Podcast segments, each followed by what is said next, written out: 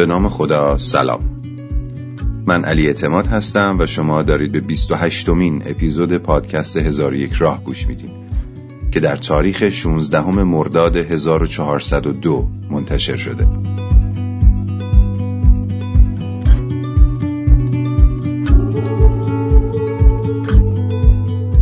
هزار یک راه پادکستیه که در هر اپیزود سعی می‌کنیم با مراجعه به محتوا و ایده اصلی یک یا چند کتاب و مقاله به موضوعی بپردازیم که به جای افزایش اطلاعات و شلوغ کردن ذهن باعث افزایش آگاهی و کیفیت زندگیمون بشه.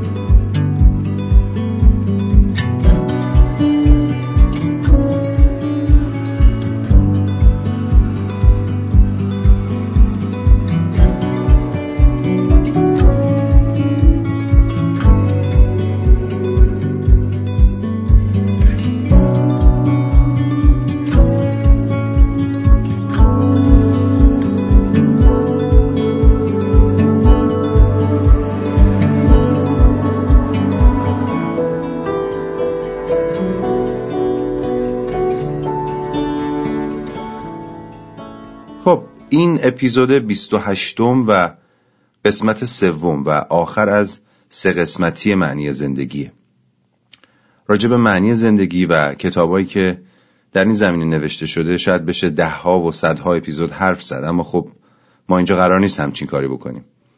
ما فقط هدفمون اینه که توی این سه قسمت تلاش کنیم یه چراغی رو توی ذهن خودمون روشن کنیم یه سقلمه‌ای به خودمون بزنیم که از این خواب رخوتباری که توش گیر کردیم یه لحظه بیدار شیم بلکه سر نخو بچسبیم و بریم پی اینکه ببینیم واقعا واسه چی داریم زندگی می‌کنیم. تهش قرار چی بشه؟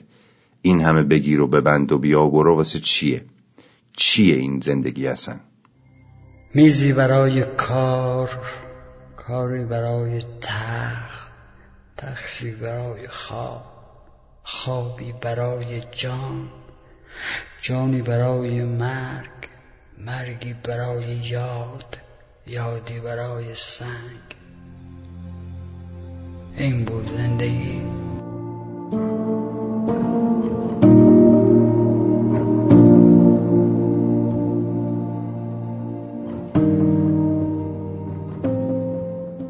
توی اپیزود اول گفتم که سه تا کتاب رو می‌خوایم بررسی کنیم. کتاب درباره معنی زندگی از ویلدورانت، انسان در جستجوی معنی از ویکتور فرانکل و تاوی پو از بنجامین هاف. اما بعد که داشتم این اپیزود رو می نوشتم احساس کردم کتاب تاوی پو که برای این اپیزود در نظرش گرفته بودم زبانش شاید گیرا نباشه. بعدش کتابی هم هست که خیلی به صورت مستقل بررسیش کردن به کار نمیاد. متن ساده هم داره ظاهرا اما پیش نیاز داره و خلاصه برای اینکه این قسمت رو بهش اختصاص بدم مناسب ندیدمش.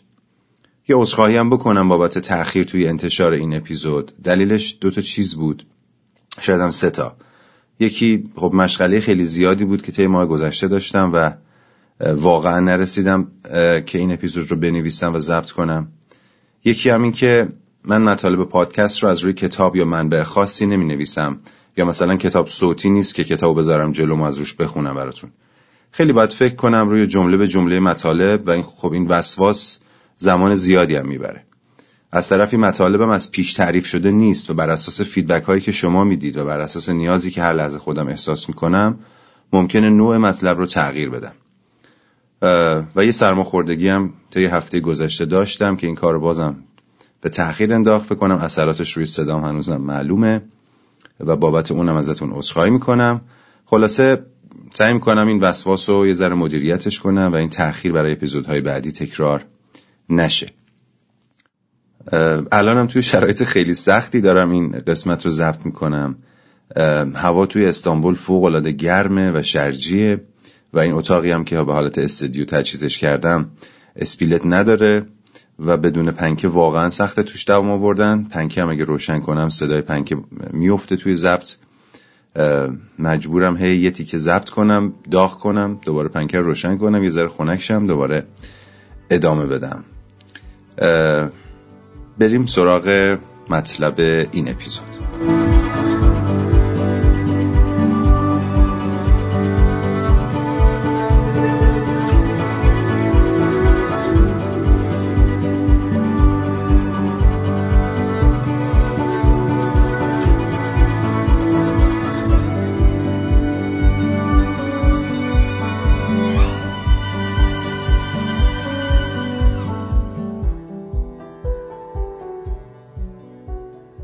خب همونطور که گفتم بر اساس فیدبک هایی که از شما گرفتم تصمیم گرفتم اپیزود سوم معنی زندگی رو به جای کتاب تاوی پو یا فلسفه لاوتسه نسبت به زندگی به نگاه اگزیستانسیال اختصاص بدم و در حد فهم خودم که طبعا زیاد هم نیست به این موضوع بپردازم و سعی کنم شما رو توی نوع نگاه خودم به جهانبینی اگزیستانسیال و اینکه آیا این نگاه می‌تونه معنی زندگی رو برای من ملموستر و قابل دسترستر بکنه همراه کنم.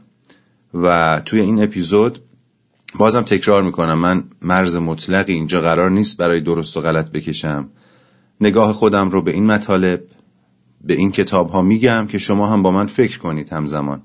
شاید توی این مسیر شما به نتیجه برسید که 180 درجه خلاف مسیر من باشه. به حال اینجوری شاید مفیدتر باشه. برای هممون و بعد از سه تا اپیزود راجع به معنی زندگی حرف زدن تهش یه چیزی دستمون رو بگیره که فقط حرف مفت نزده باشیم نزده باشم. شاید خیلی هاتون اسم فلسفه اگزیستانسیال رو شنیده باشین شاید بعضی ها کاملا هم باش آشنا باشین و در موردش مطالعه کرده باشین. ولی اگه آشنا هم نیستین و اسمش به نظرتون یه ذره قلم به سلم می‌رسه خیلی ساده اون چیزیش که به بحث ما مربوط میشه رو میگم. پیچیدم نیست نگران نباشین فقط اینم بگم که جهانبینی اگزیستانسیال یه چیز کاملا واحد و منسجم نیست که تعریف دقیق و یکتایی داشته باشه. متفکرهای اگزیستانسیال در طول چند قرن گذشته هر کدومشون به نحوی و از یه زاویه‌ای با این عینک دنیا رو نگاه کردن. مثلا خیلی هاشون اعتقادی به وجود خدا ندارن ولی بعضی هاشون به ندرت و شمار دارن. اما اگه یه مخرج مشترک بین همه اونها بخوایم بگیریم این جهان بینی معتقده که زندگی خودش به شخصه و به تنهایی معنی نداره مگر اینکه خودت یه معنی براش بسازی و خلق کنی. معتقده که زندگی همین 40 50 60 70 سالیه که نفس می‌کشی. نه قبلش چیزی بوده و نه بعدش چیزی هست. و تنها چیزی که هست و ارزشمنده همینیه که هست. همینی که وجود داریم و زنده ایم. و چیزی به جز این وجود اهمیت خاصی نداره. اصلا اگزیستانسیال یعنی وجودی دیگه فلسفه وجودی. میگه هیچ چارچوب از پیش تعیین شده ای وجود نداره که بخوای بهش تکیه کنی. و میگن مرگ یعنی پایان پایان ها پایان همه چیز. پس تا زنده ای مسئولیت زندگی تو قبول کن و از بودنت لذت ببر. انتخاب کن پای انتخاباتم وایسا و زندگی رو با تمام بیمعناییش بپذیر و نذار این چند سال عمر با ترس از مرگ و تنهایی و پوچی و اینها بگذره. و برای اینکه چیزی پوچ نباشه باید معنی داشته باشه. حالا زندگی که بیمعنیه پس پوچه. اما تو نزار پوچ بمونه چون اون دیگه جهانبینی اگزیستانسیال نیست اون یه جور پوچگراییه. تو بیا و با تصمیم ها و با انتخابات یه معنایی برای زندگیت دست و پا کن خودت. بعد نیست بدونیم که این نوع نگاه این جهانبینی اگزیستانسیال هم از بعد از جنگ جهانی دوم اوج گرفت. بعد از اون اتفاقای مرگبار و کشتارها و شرایط اسفناکی که هر کسی ممکن بود به راحتی بمیره و این خواستگاهش بی ربط به محتواش نیست احتمالا. تو وقتی می‌بینی که اطرافیان چقدر راحت توی جنگ ها و بمباران ها و اینها میمیرن اولا به تدریج اعتقاد تو به وجود یک چارچوب و قانون فراتبیعی و حکمت زندگی از دست میدی. دوما در کنار اون همه مرگ ناگهانی آدم ها خیلی بیشتر برای اینکه تو هنوز زنده ای و نمردی ارزش قائل میشی. و میگی که هیچی وجود نداره جز همینی که الان هست. امیدوارم ساده و قابل فهم توضیح داده باشم. قطعا لایه های پیچیده تری داره ولی من سعی کردم اون چیزی که مربوط میشه به بحث ما رو خیلی ساده توضیح بدم. این جهانبینی اگزیستانسیال که توسط حالا فیلسوف ها و متفکرها و نویسنده های مختلفی شکل گرفت و بعد از جنگ جهانی دوم به اوج مقبولیت خودش رسید توی دهه های گذشته هم به مکاتب روان درمانی هم تسری پیدا کرد و الان هم طرفداران زیادی داره توی دنیا این نوع نگاه. به همین خاطر سعی کردیم معنی زندگی رو که موضوع بحثمون هست از دیدگاه اونها هم بررسی کرده باشیم. خوب یا بد درست یا غلط اگر درک و انتقال مطلب من درست بوده خلاصه و چکیدهش همینایی بود که گفتم. آیا خودم این جهانبینی رو دارم؟ اون بحث دیگه ایه نه به طور کامل. نظر شخصی اگر بخوام بگم مثل خیلی از جهانبینی ها و مکاتب دیگه رگه هایی از حقیقت توش می‌بینم به وضوح که خیلی برام روشنگر و کاربردی و الهام بخش بوده. اما تمام حقیقت رو توش ندیدم و نتونستم درک کنم. سوالای زندگی منو همش رو جواب نمیده. یه جاهایی الکنه به نظرم. یه جاهایی هم خیلی رسا و گویاست البته. نمیشه منکر شد به هیچ وجه. ولی می‌دونید داستان مثل همون تمثیلیه که مولانا گفته تمثیل فیل. اگر شنیده باشید اگرم نشیدید من خیلی کوتاه بگم که مولانا یک همچین تمثیلی داره که فرض کنید توی یک اتاق تاریک توی یک فضای تاریکی یک فیل گذاشتن. و حالا از آدمهایی که توی اون اتاق هستن می‌خوان که بگن چه چیزی توی اون اتاقه. و اتاق انقدر تاریکی که اونها هیچ چیزی رو نمی‌بینن. هر کسی بسته به اینکه کجا قرار گرفته و چه ارتباطی با این فیل داره به یک جای این فیل دست می‌زنه. یکی پای این فیلو لمس می‌کنه و میگه چیزی که توی این اتاق ستون بزرگه. یکی به کمر فیل دست می‌زنه و میگه چیزی که توی این اتاق یک تنه درخته. یکی خورتوم فیلو لمس می‌کنه و میگه این چیزی که تو اتاق یک در واقع لوله لوله خیلی بلنده یه لوله منعطفه نمی‌دونم. دقیقش یادم نیست نقل به مضمون دارم میگم. یکی به گوشش دست می‌زنه میگه این چیزی که توی این اتاق یک باد بزنه خیلی بزرگه. و خلاصه هر کسی بسته به اینکه چه دریافتی از اون فیل داره تصور خودش رو از وجود اون فیل میگه. ولی در جای خودشون درستن اما هیچ کدومشون در واقع درست نمیگن. یعنی کسی به وجود اون فیل اشاره نمی‌کنه. هر کس نسبت به درک و دریافت خودش داره اون فیل رو قضاوت می‌کنه. حالا ما دنبال معنی زندگی هستیم دیگه درسته؟ وقتی معنی یه چیزی رو می‌خوای پیدا کنی کشف کنی یا بسازی باید ببینی در چه ساحتی می‌خوای اون تعریف رو انجام بدی. وگرنه تعریف های مختلفی میشه از یه پدیده کرد که هر کدومش شاید توی جای خودش غلط نباشه اما یه ذره که فاصله بگیریم و بین ساحت های مختلف زندگی و حیات حرکت کنیم یهو متوجه میشیم که ای بابا این تعریف انگار کامل نیست انگار ارضا کننده نیست. انگار به همه سوالات ما جواب نمیده. بذار با یه مثال حالا دم دستی ذره شفافتر کنم صحبتمو. مثلا می‌خوایم ببینیم تعریف فوتبال چیه. البته خود اون تمثیل فیل خیلی تمثیل زیبا و گویاییه. حالا من سعی می‌کنم یه مثال دیگه هم بزنم. تعریف فوتبال چیه اگه در ساحت دنیای کودکانه تعریفش کنیم فوتبال یه بازیه دو تا دروازه داره توی کوچه یا خیابون. درست می‌کنی؟ هر چند نفرم که هستی دو دسته تقسیم میشی توپو میندازی وسط و تا وقتی خسته میشی یا هوا تاریک میشه سعی می‌کنی گل بزنی بازی رو ببری و خلاصه لذتش رو ببری. ولی تعریفش توی دنیای حرفه آدم بزرگا چیز دیگه ایه. قانون داره شرایط داره استانداردهایی درست کردن براش. پول توش جریان داره ترکیبی از ورزش و بیزینس و سرگرمیه.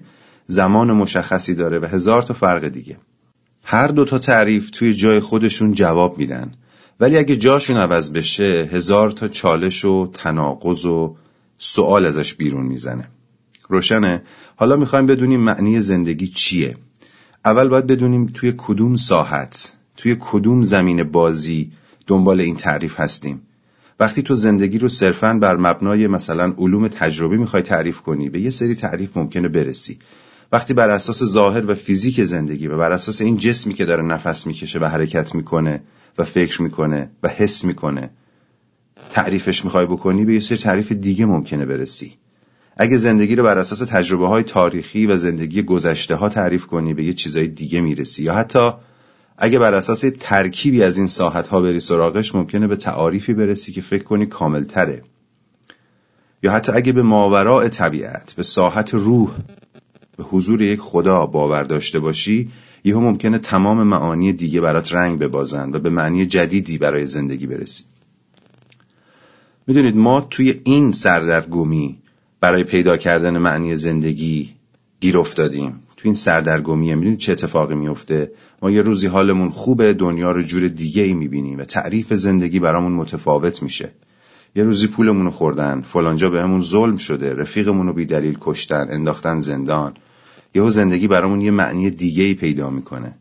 یه روز از لطف و محبت و عشق حرف می‌زنیم و میگیم هرگز نمی‌گیرد که دلش زنده شد به عشق. ثبت است بر جریده عالم دوام ما. یه روز میگیم ای فلان فلان این زندگی بیسارم کردن. نخوری میخورنت. همه اینا. کشکه فقط باید کلاه خودتو بچسبی. حالا ممکنه یه روزی همین حالت یه ذره روشن فکرانه ترم بشه بگیم به قول نیچه خدا مرده است یا زندگی تنازعی است برای بقا و الاخر. این چیزاست که ما رو سردرگم می‌کنه و باعث میشه هی از این شاخه به اون شاخه بپریم و تکلیفمون با خودمون و زندگی روشن نباشه. به قول سهراب سپهری که می‌گفت بد نگوییم به محتاب اگر تب داریم. ریگی از روی زمین برداریم وزن بودن را احساس کنیم بد نگوییم به محتاب اگر تب داریم. و نترسیم از مرگ. مرگ پایان کبوتر نیست. مرگ وارونه یک زنجره نیست. مرگ در ذهن عقابی جاری است. مرگ در آب و هوای خوش اندیشه نشیمن دارد. مرگ در ذات شب دهکده از صبح سخن می‌گوید. مرگ با خوشه انگور میآید به دهان. مرگ در حنجره سرخگلو می‌خواند. مرگ مسئول قشنگی پر شاپرک است. مرگ گاهی ریحان میچیند. مرگ گاهی ودکا می نوشد گاه در سایه نشسته است. به ما می نگرد و همه می دانیم ریه های لذت پر اکسیژن مرگ است سراب سپری هم واقعا بعضی وقتهای جمله ها و بندهایی میگه که آدم حیرت می‌کنه پس حقیقت این جهان حقیقت این هستی حقیقت این زندگی با حالات ما و اتفاقاتی که ما از سر گذروندیم تغییر نمی‌کنه.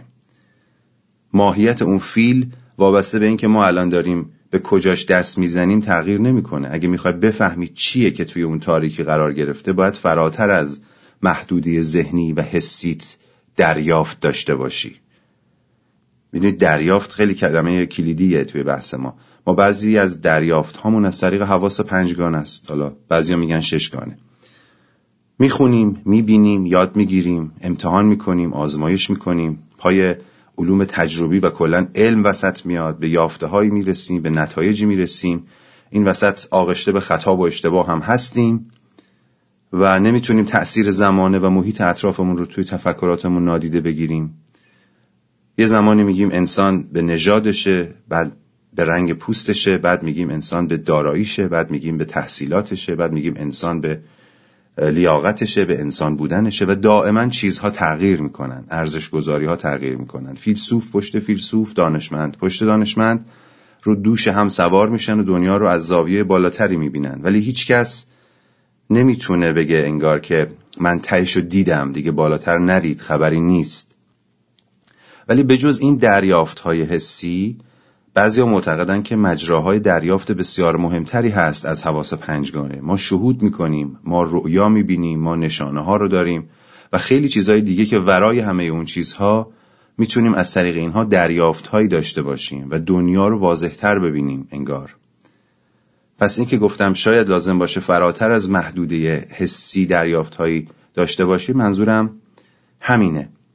چون اونجا بالاخره اگر بخواید با دستت لمس کنی و با ذهنت حدس بزنی به اون فیله بعید برسی. یا به باد بزن می‌رسی یا به ستون می‌رسی یا به تنه درخت. چون همین جوریش که پیش بریم دائما با فسخ ایده های قدیمی ارائه ایده های جدید رو برویم از پا به کمر از کمر به گوش از گوش به خورتوم همین جوری الاخر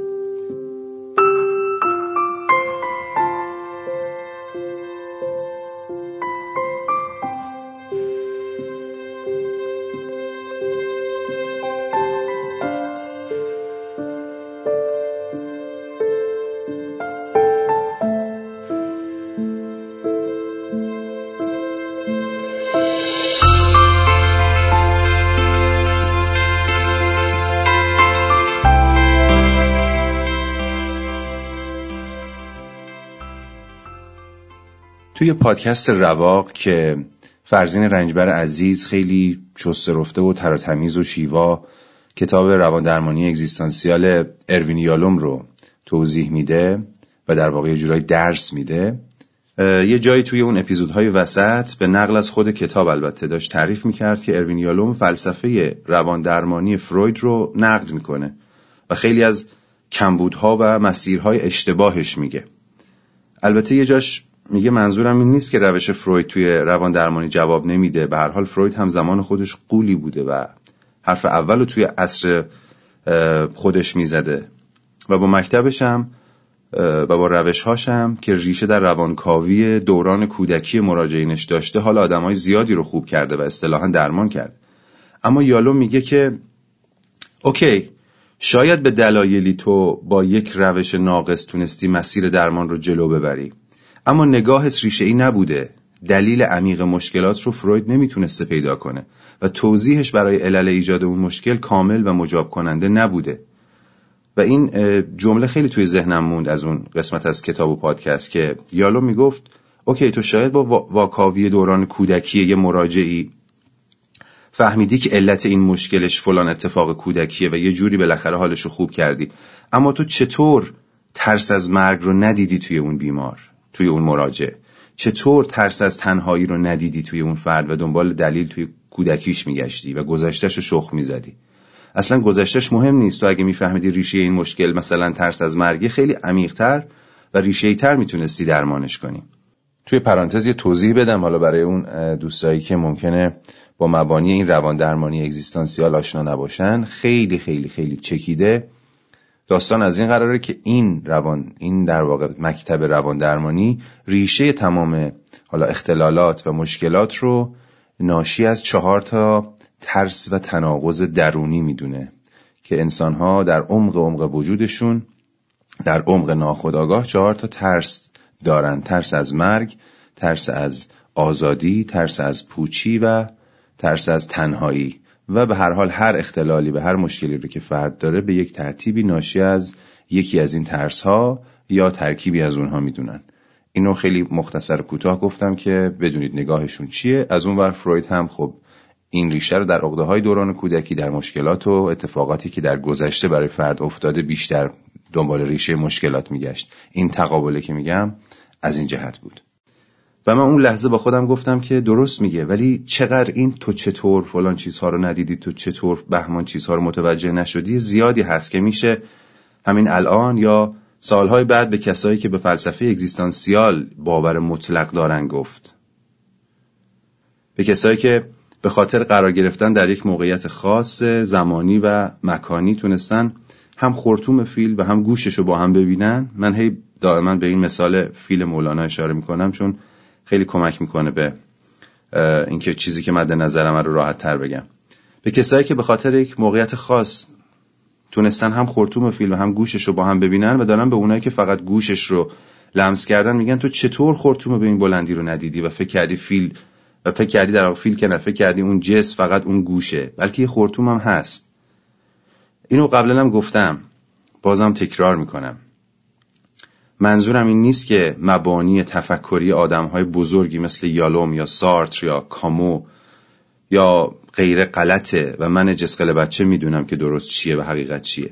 من فقط در مجال این پادکست به خودم اجازه میدم هر چیزی رو به چالش بکشم حتی نظریات بزرگانی مثل یالوم رو. چرا؟ چون چیزی تا وقتی به فهم من در نیاد و سوالات من رو جواب نده مهم نیست چی باشه. به درد من نمی‌خوره. یا باید بتونم ردش کنم و ازش بگذرم یا اگر ردشم نتونم بکنم باید انقدر روش فکر و تمرین و تمرکز داشته باشم که بالاخره به فهمم در بیاد. مهم اینکه دونستن یه چیزی و خوندن یه چیز نیست. مهم به فهم به درک در اومدنشه و تبدیل شدنش به یک بینش. این چیزی که خود اروین یالوم به ما یاد میده و چه چیزهای زیادی میشه ازش یاد گرفت واقعا. و من یاد گرفتم و همین کتاب روان درمانی اگزیستانسیال خیلی نگاه آدم رو به مسائل مختلف باز می‌کنه اما به هر حال جواب همه سوالات رو نمیده به نظرم. اون هم یک دستیه که به یکی دو جای فیل کشیده میشه ولی درک کاملی از کل وجود فیل توش نیست به نظرم. این به نظرم رو هی تکرار می‌کنم. اونایی که با مبانی تفکر اگزیستانسیال آشنایی دارن این بخش از صحبتهای منو بیشتر درک می‌کنن که چطور میشه به ایمان به یک حامی غیبی رو تعمین به کل بدیم و بگیم در تمام آدم ها این ایمان یک جور سازوکار دفاعی غیر اصیله. در حالی که موارد خیلی زیادی دیدیم که ایمان به حامی غیبی حمایت های غیبی عجیبی به همراه خودش داشته که انقدر تعدادش زیاده و اثراتش قوی بوده که به هیچ وجه هم نمیشه به تصادف ربطشون داد. اصلا فرض کنیم که یک نفر با تمام ترس های چهارگانش از مرگ و تنهایی و پوچی و آزادی روبرو شد و باهاشون به یک همزیستی مسالمت آمیز رسید و تن به انتخاب و مسئولیت پذیری داد. خب حالا چی رو می‌خواد انتخاب کنه؟ پای مسئولیت چی می‌خواد وایسه؟ از بین بی نهایت انتخاب توی زندگی سراغ کدومشون میره؟ از کجا باید بفهمه چی به صلاحشه چی براش خوبه؟ نشونه ها کجا هستن؟ رؤیاها نقششون چیه؟ الهامات قلبی و شهود چیان؟ اصلا چطور میشه بدون قائل بودن به وجود خدا معنایی برای زندگی خلق کرد؟ شبیه اینه که منکر وجود اکسیژن بشیم بعد دنبال خلق معنایی برای نفس کشیدن باشیم.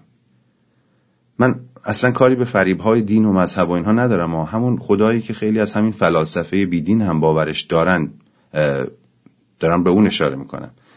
مگه یک بازه چند ساله حضور و وجود داشتن و زندگی کردن که نه قبلی داشته و نه بعدی خواهد داشت چطور می‌تونه در یک مقیاس میلیون ها ساله حیات که نه اولش معلومه نه آخرش معنادار باشه؟ این که باز میشه همون صحبت دکتر فرانکل که می‌گفت اصل زندگی رنجه و برای تحمل این رنج باید یک معنایی دست و پا کنیم برای زندگی. خب اگه زندگی همین 60 70 سال عمر باشه اون وقت اینجوری میشه تو در واقع اینجوری باید توصیه کنیم به یک آدم که تو سی سال در رنج بودی اصل زندگی هم که رنج و فنا و پوچی و تنهاییه. ده سال رو خودت کار کن تا بتونی این بینش و این درک رو در خودت ایجاد کنی که با اینها مواجه بشی بپذیریش و معنایی برای زندگیت پیدا کنی تا بتونی سی سال رنج باقی مونده عمرتو تا لحظه مرگ که پایان همه پایان هاست راحت تر تحمل کنی. و اسم این رو هم بذاریم زندگی اگزیستانسیال زندگی اصیل. آیا این تفکر رو زیر سوال می‌برم؟ نه. خیلی هم رگه های درخشانی از حقیقت رو من توش درک کردم و پیدا کردم. خیلی آموزه های ناب و قشنگی برای زندگی بهتر به شخص خود من داده. برای زندگی امروزی و این جهانی. مسئولیت پذیری خود بودن بروز احساسات از بالا دیدن خیلی از مسائل و دور ریختن بافته های بی خود ذهنی و غیره و غیره. اما خب چه کنم که در کنار تمام این موهبت هاش از توش معنایی برای زندگی من در نمیاد. منو از گوش فیل به خورتوم فیل می‌بره. دیدم و بازتر می‌کنه. اما میگه فکر کن این تمام فیله. ولی من نمی‌تونم اینجوری فکر کنم. چون به چشم خودم مثالهای نقض زیادی دیدم از وجود چیزهایی که اونجا انکار میشه. یا اگرم انکار نشه نقششون به کلی نادیده گرفته میشه.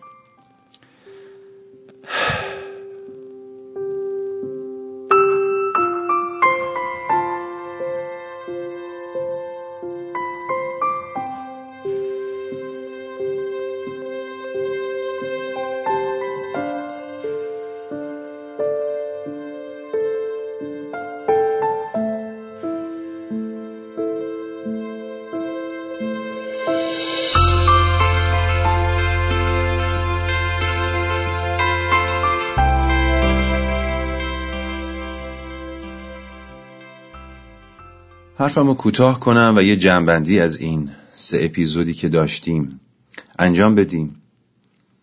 این که طبق نظر خیلی از اون بزرگانی که توی کتاب ویلدورانت نامه هاشون رو خوندیم به هر حال زندگی چه با معنی چه بی معنی میگذره همونطور که برای خیلی از آدم های دنیا گذشته و داره میگذره. منم دوست دارم خیلی فسفر نسوزونم براشون و همینجوری پیش برم تا هر چی که شد بشه. ولی توی زندگی به زنگاه زیادی پیش میاد که آدم رو درگیر معنای زندگی می‌کنه. این حس و این دریافت که واقعا انقدر علکی نباید باشه. یک کاری بکن. سرتو از توی برف در بیار. اون بالای خبری انگار. دیر میشه ها. و کلی از این دریافت ها که وقتی باش مواجه میشی دیگه نمی‌تونی برگردی به زندگی قبلیت.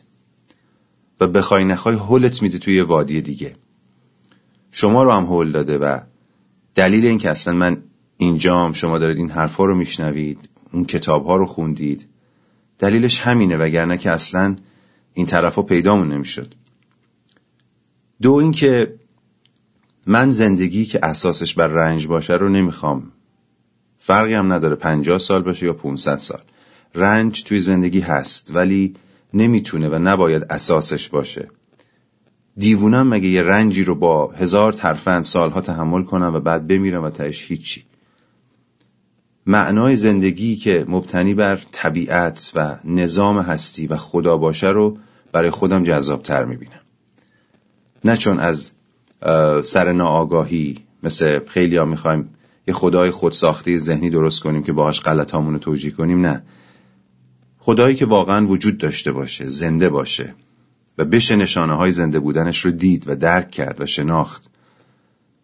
معنی زندگی رو ترجیح میدم در ساحتی کشف کنم که ساحت روح باشه نه فقط محدود به در واقع جسم و فیزیک و علوم تجربی. چون نشونه های زیادی دیدم که به این دریافت رسیدم که من فقط این بدن و افکار و احساساتی که توی سرم میچرخه نیستم. مرگ ترسناکه تنهایی و پوچی ترسناکه احتمالا. بله هر کدوم به درجاتی. اما معتقد نیستم راه معنیدار کردن زندگی صرفاً و فقط مواجه شدن با اون ترس هاست. راه اصلی و ریشه ایش رو درک حضور اون خدا می‌دونم. که مثل خورشید این نقطه های تاریکی رو محو می‌کنه. نه اینکه یه چراغ قوه دستم بده که فقط کمی از ترسم نسبت به تاریکی کم بشه. میگه از مرگ نترس چون من هستم. از تنهایی نترس چون من هستم. تنها نیستی. زندگیت پوچه. منو بیار توش تا از معنی لبریز بشه. از آزادی انتخاب میترسی؟ به نشونه هایی که من برات میفرستم توجه کن. از من کمک بگیر تا راه و نشونت بدم. از بار مسئولیت کمرت خم شده. قامت صاف کن. بارشو بنداز رو دوش من. زندگیت پر رنجه. منو صدا کن. ببینم کدوم رنجو میگی؟ خلاصه شما رو نمی‌دونم اما من هیچ مسیری به جز همین مسیر با این ویژگی هایی که گفتم نمی‌تونم برای کشف معنای زندگی بپذیرم. نور این خورشیده باید بتابه تا اون فیل رو به درستی و به تمامی بتونم ببینم و از دست و پا زدن و تلاش و تقلاب و حدس و گمان زدن توی تاریکی خوشم نمیاد چون بعیدم می‌دونم که نتیجه ای داشته باشه. تلاش کلیم اینه که پادکست ها خیلی طولانی نشن که در زمانهای کوتاه بتونید یک جا بشنویدش. خیلی خیلی خیلی ممنونم که شنیدید و میشنوید پادکست رو و همراهی می‌کنین. کامنت می‌ذارید فیدبک می‌دید. و اگر دوست داشتید این پادکست رو لطفا ما رو تبلیغ کنید و معرفی کنید به دیگران. حالا به هر روشی که خودتون دوست دارید. انشاءالله توی اپیزود بعدی میریم سراغ موضوع دیگه ای مرتبط با توسعه فردی و رشد. و قطعا نظرات و پیشنهاداتی که شما می‌دید می‌تونه توی انتخاب موضوع تأثیر بذاره. پس لطفا به ما بگید که درباره چه موضوعاتی بیشتر حرف بزنیم. باز هم ممنون که با ما بودید و فعلا خدا نگهدار.